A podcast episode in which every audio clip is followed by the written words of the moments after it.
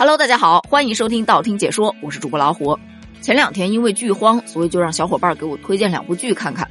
他告诉我，现在的年轻人很少去刷长剧了，都特别流行刷那种小短剧，就五到八分钟一集，整部剧下来也就十几二十集，而且剧情十分的紧凑，爽剧贼爽，甜剧贼甜，虐剧贼虐。刷了两部他推荐给我的小短剧之后，我发现，嗯，还不错啊。最起码男女主都长嘴了，有什么误会当场就解决了，根本不会拖拖拉拉的。毕竟那个时长就摆在那儿，也不允许他拖拖拉拉。可是看完了他推荐给我的两部之后，我就想着，那再去找两部看看吧。结果我发现，嗯，这个质量参差不齐呀。你说奔着剧情去吧，那剧情傻白甜，太难受了。那看颜值吧，颜值，嗯，一言难尽。那就看点服化道吧。那服化道现在还有这么土的审美？这美颜滤镜也开得太大了吧？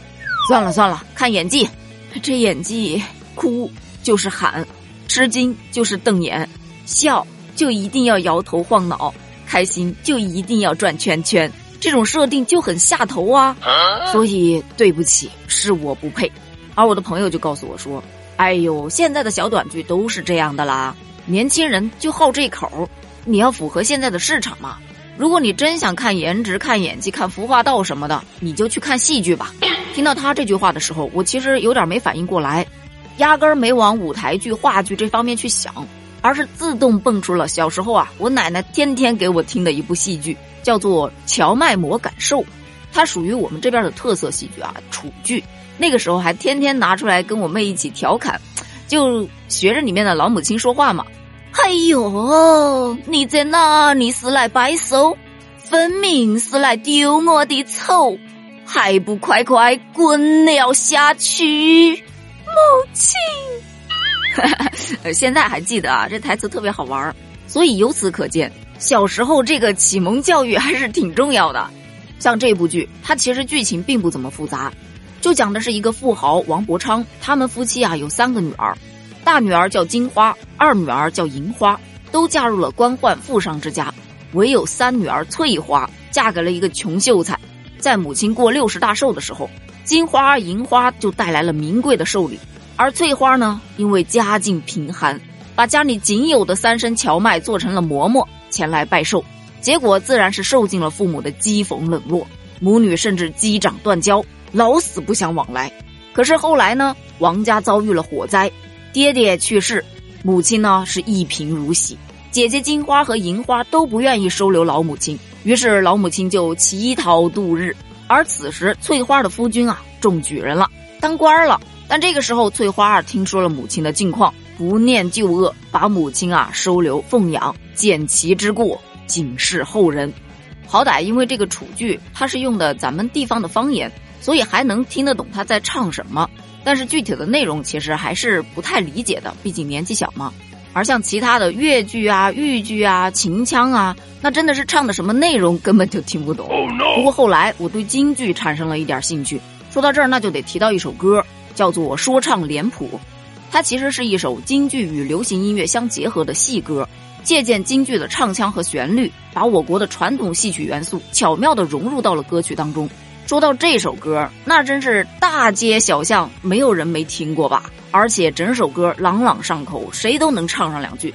就那句“蓝脸的道尔顿刀与马，红脸的关公战长沙，黄脸的典韦，白脸的曹操，黑脸的张飞叫渣渣”，后面扎不下去了，实在是唱功有限，希望自己没跑调吧。献丑了，献丑了！这是我在幼年时期对戏剧的全部了解了。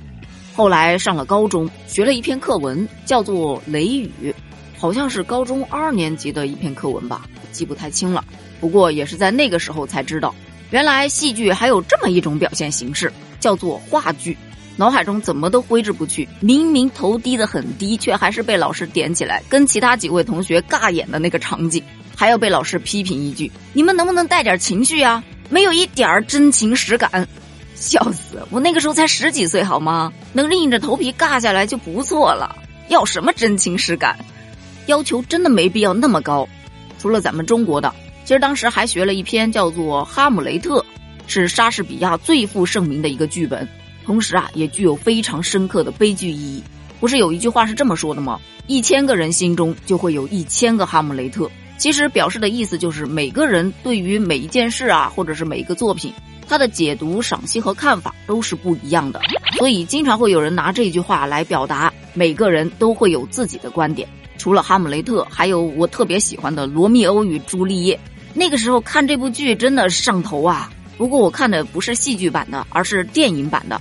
电影嘛，它可以通过一些镜头去捕捉到人物的一些细微表情以及眼神，来体现这些人物的心理想法。而且它不受舞台场地的限制，包括布景啊、特效啊，都能非常好的去烘托出气氛，所以代入感会更好一些。但也有人会提反对意见，觉得话剧会更好看一些，就说话剧虽然说会受到场地的限制。但是它胜在语言比较精炼，而且话剧啊，它善于用肢体语言来表达人物的心理。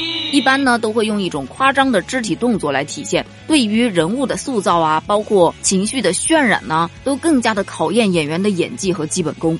有句话是这么说的啊，说戏剧代表了演员演技的巅峰。至于为什么会这么说呢？咱们就放在下期来聊。咱们本期的话题啊，就先聊到这儿。这些是我在成长路上对戏剧的一些了解。那么今天的问题来了，你眼中的戏剧是什么样的呢？对你来说印象特别深刻的又是哪一部戏剧呢？咱们评论区见，拜拜。